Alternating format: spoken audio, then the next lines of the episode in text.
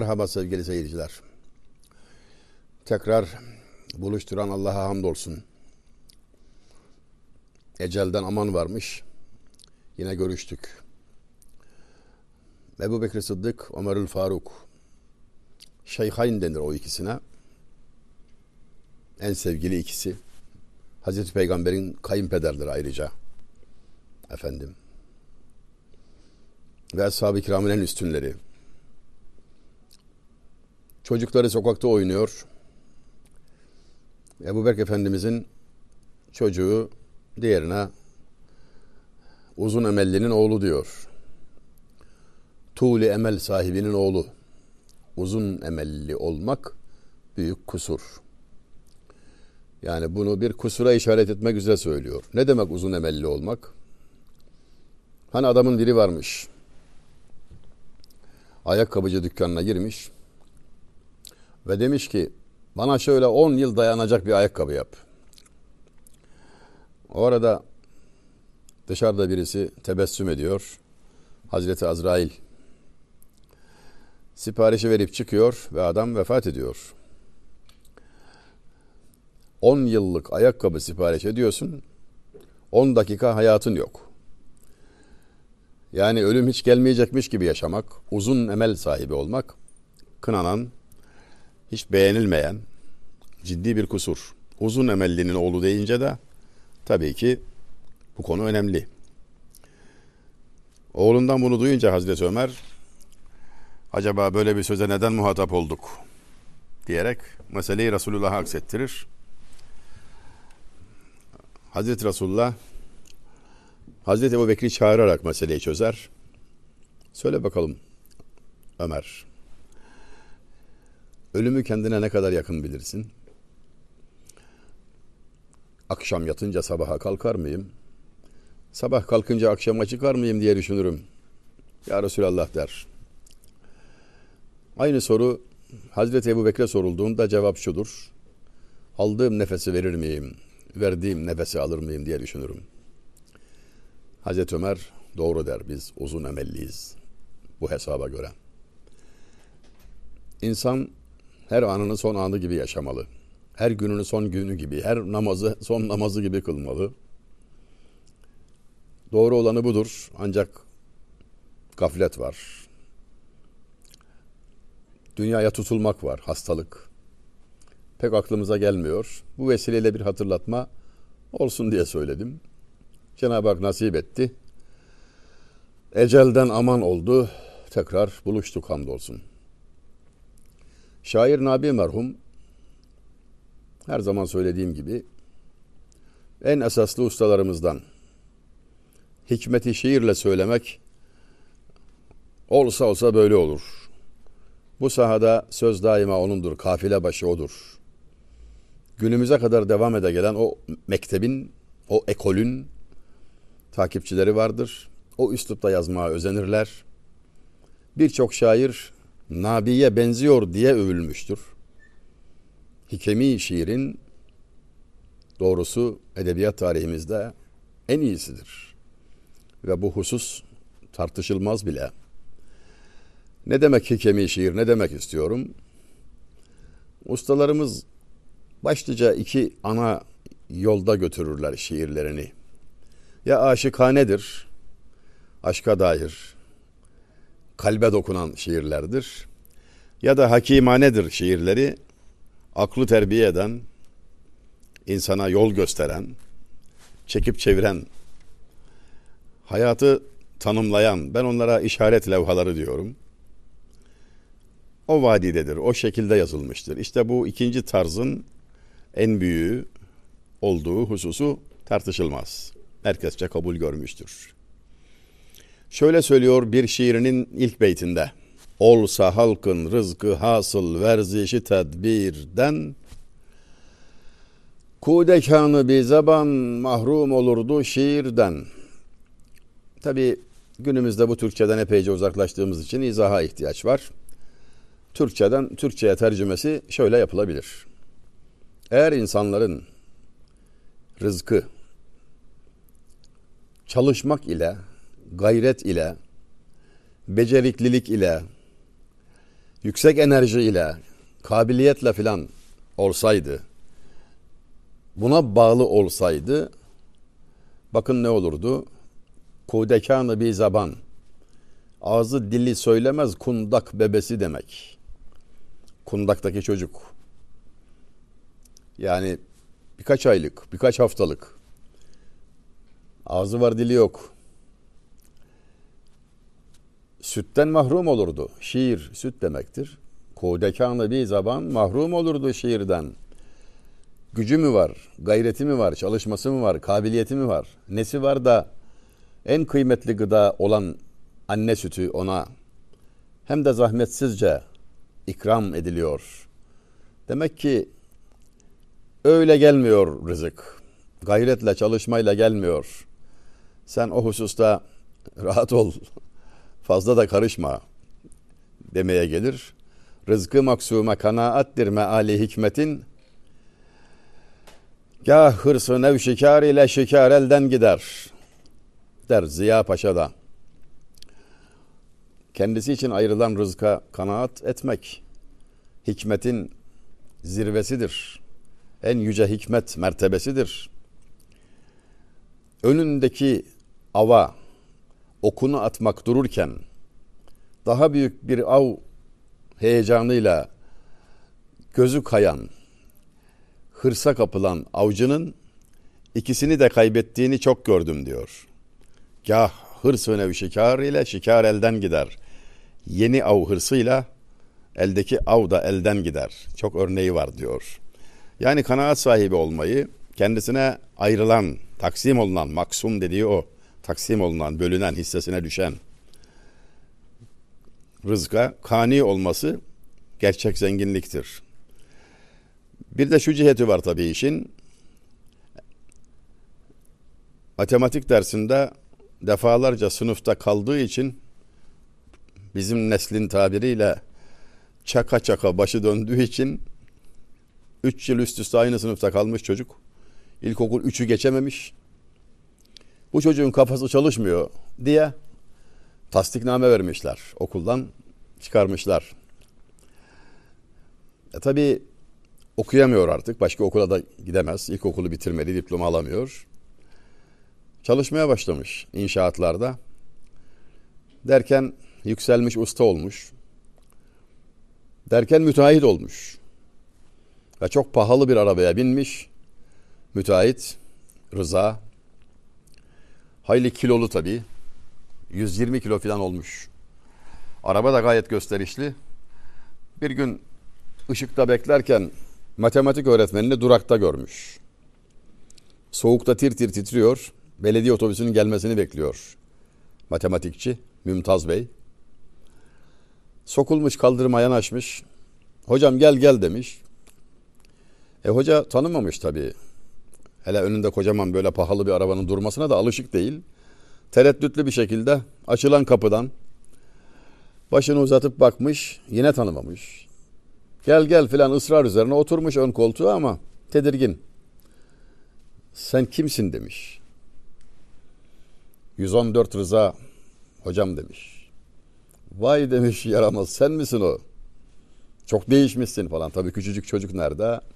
120 kiloluk müteahhit nerede şimdi? Hocam demiş işte okuldan siz beni çıkardınız ya kovdunuz. Ben inşaat işlerine girdim. Ömür geçiriyoruz işte. Nasıl demiş işler? Hocam biliyorsun bizde matematik zayıf. 1'e alıp 3'e satıyoruz. Aradaki %2 ile geçinip gidiyoruz demiş. Matematik öğretmeni çok zeki, pratik zekası olan adam. Zor bela belediye otobüsünde yer bulmak üzere dakikalarca durakta bekliyor, tir tir titriyor.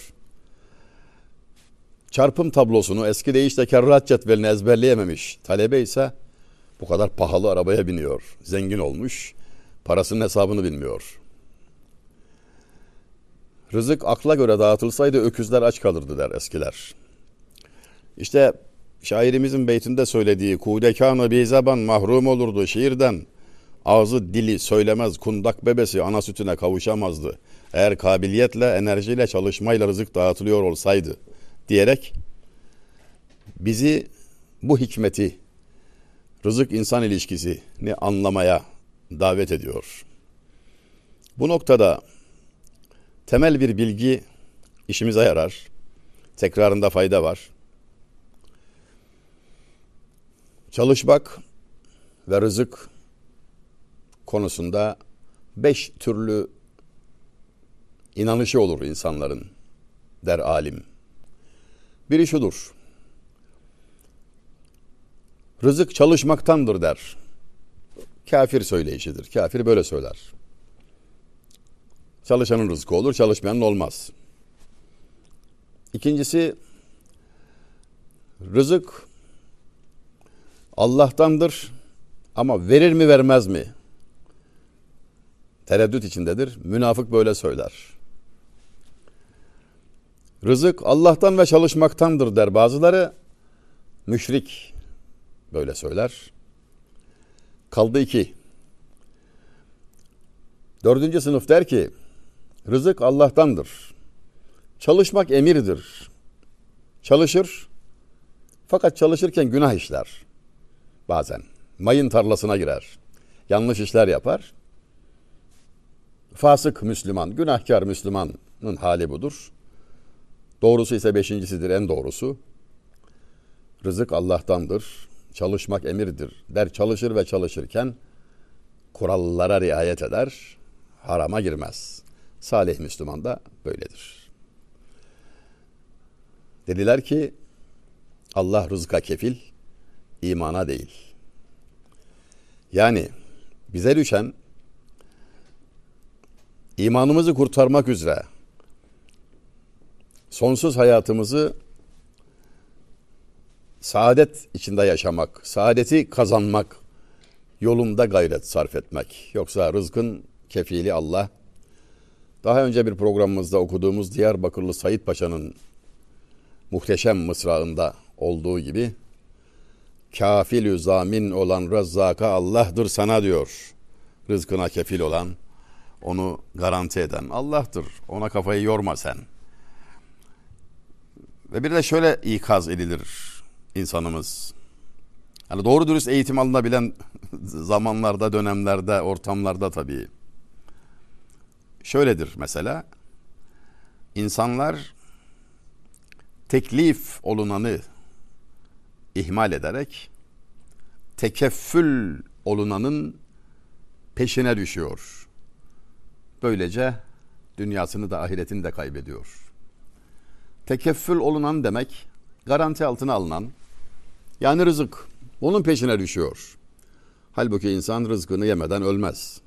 Şartlar ne olursa olsun. Sen rızkının peşinde koştuğun gibi o da senin peşinde koşar.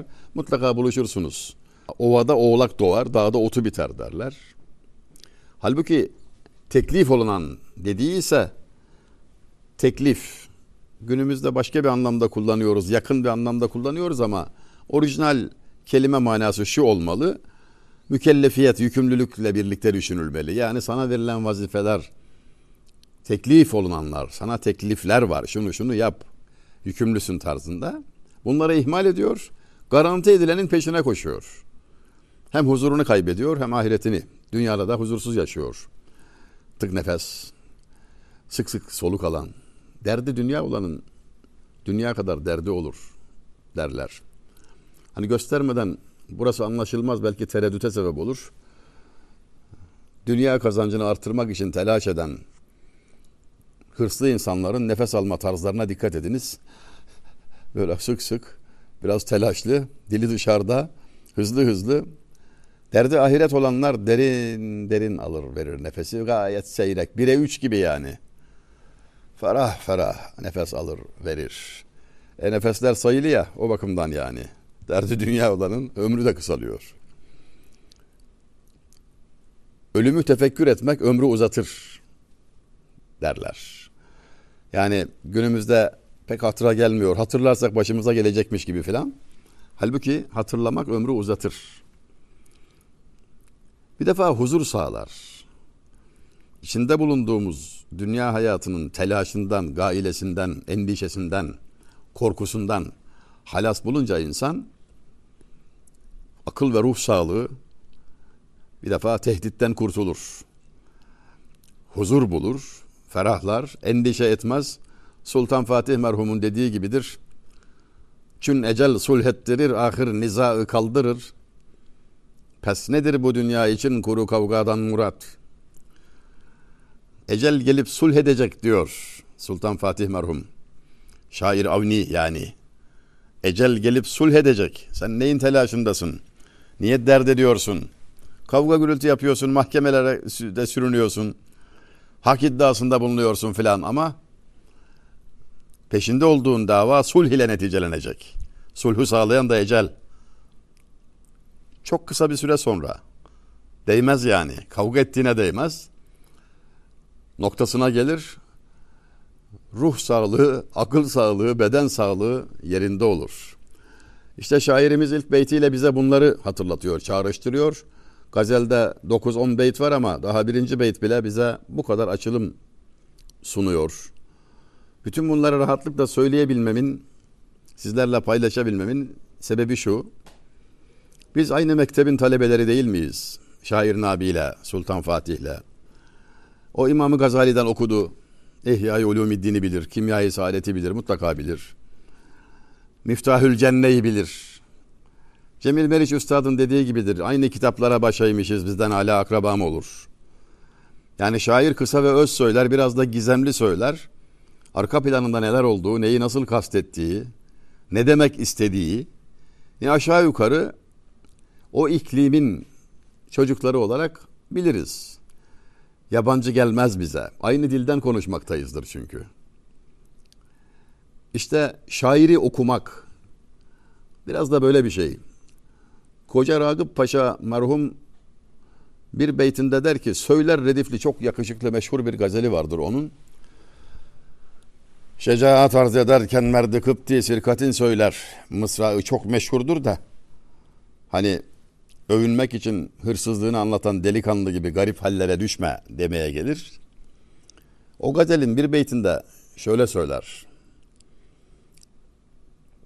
Muvafıktır yine elbet mizaca şive-i hikmet. Tabibin olsa da kizbi marizin sıhhatin söyler.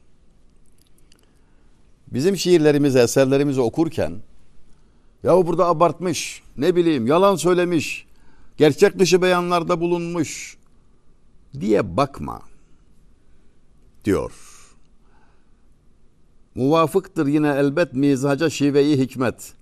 Hikmet tarzı, hikmet usulüyle söyleme, velev abartı olsa bile neticede mizaca muvafıktır, sana iyi gelir.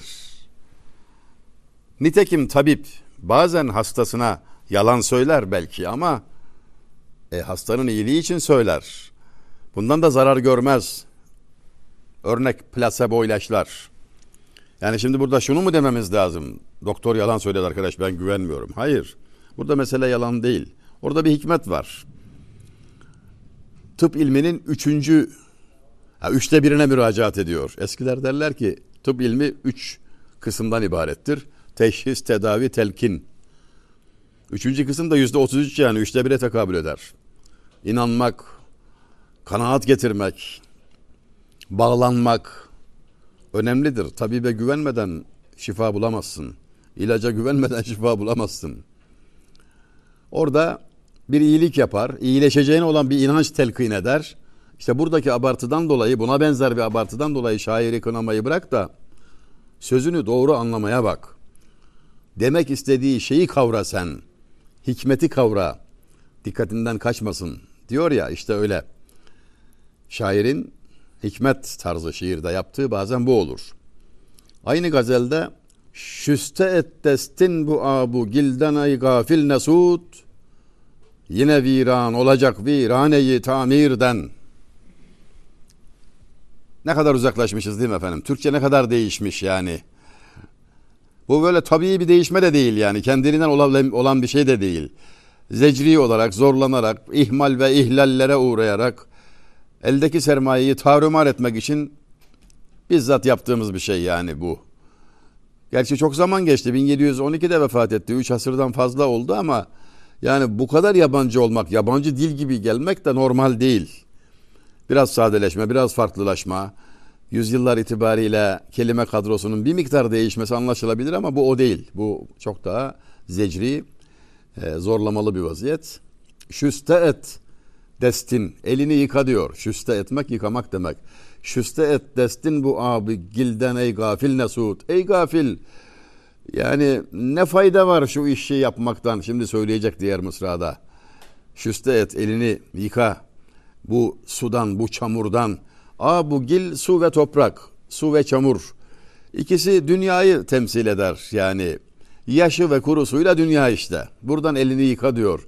Ne suud, ne fayda var, ne kar var, bundan ne umdun dedikten sonra ikinci mısrada meseleyi açıyor. Yine viran olacak viraneyi tamirden, yıkılacak binayı tekrar yapmakta ne fayda var? Bu insanımıza işte enteresan bir ışık tutar, ufuk açar, belki daha doğru bir tabirle. Bilmektesin ki, bilmelisin ki kalıcı değil, kalıcı olmayan bir şeyle uğraşıyorsun. Yine yıkılacak olanı tamir etmek için bunca gayret, bunca hırsa değer mi? İdare edecek kadar, şahsi hayattan bahsediliyor tabii. Şahsi hayatın refahını yükseltmek, ne bileyim filan. Yetecek kadarıyla yetinsen, ihtiyaç kadarıyla yetinsen, fazlasına heves etmesen daha iyi değil mi? Bunca yorgunluğa değer mi? Valla gideceğini düşünen insan herhalde şöyle bir hesap da yapmalı. Ben gidince beni nasıl ansınlar diye sormalı insan kendine. Babadır, dededir. Yani gittiniz, torunlar kaldı. Ne desinler hakkınızda? Mesela şunu ister misiniz? Rahmetli dedem ticaretten çok iyi anlardı, iyi kazanırdı. Yani şahsen ben istemem yani. Böyle anılmak istemem. Uyanıktı. Güzel kar ederdi falan. Yani çünkü bunların bir anlamı yok. Gittikten sonra edilen karların ya kaldı geride işte, ne oldu yani. Ama şöyle anılmayı isterim. Ya rahmetli dedem, mesela benim torunlarım hakkımda böyle deseler. Rahmetli dedemden bir fayda görmedik ama bize güzel sözler söylerdi, nasihat ederdi. Bize bazen okurdu, söylerdi. Kitaptan okurdu, ezberden söylerdi. Tatlı tatlı sohbet eder, bize istikamet verirdi. Elimizden tutar, bazen camiye giderdik. Götürürdü bizi, sabah götürürdü. Sahurda kaldırırdı bizi küçük yaşımıza rağmen. Bambaşka lezzetler tattık. Nur içinde yatsın rahmetli. Böyle anılmayı tercih ederim doğrusu. Yani dünyadaki meşguliyetiniz sizi tarif eder. Ona göre anarlar. Valla dünya işlerine çok iyi aklı eriyordu. Çok kurnazdı, çok güzel para kazanırdı falan diye anılmakta ben bir sevimlilik görmüyorum. Size de tavsiye etmiyorum. Onun için diyorum ki nasıl anılmayı istiyorsan öyle yaşa da gittiğin zaman rahat et. Nasılsa gidilecek, bunun başka bir alternatifi yok, acabası yok. Muhakkak olan bir şeyden bahsediyoruz. Bir beyte daha dokunacaktım ama vaktin sonuna çok yaklaştık. Yine de bir okuyuvereyim hiç değilse. Hayırdır bir darlıktan, hab o bir idrake kim, aczi vardır vakıatı alemi tabirden. Olup biteni anlayamayan, hikmeti kavrayamayan, etrafındaki hadiseleri gerektiği gibi tabir edemeyen kişinin uykusu uyanıklığından iyidir. Uyusun bari, zarar olmaz diyor. Yani idrakinde zaaf varsa, kavrayamıyorsa boşuna atmosferi kirletmesin. Çünkü insanın davranışları sadece kendisini bağlamıyor. Etrafına da tesir ediyor, olumlu ya da olumsuz. Sen yanlış bakarsan, yanlış yaşarsan, yanlış hissedersen ve etrafına o şekilde mesajlar gönderirsen onlar da etkileniyorlar, zarar görüyorlar. İnsanların morali bozuluyor en azından. En hafif zarar olarak onu söyleyelim. Morali bozuluyor. Böyle olacağına diyor, uyusa bari iyi diyor. Bir sonraki programda buluşmak üzere. Şimdilik bu kadar sevgili izleyenler.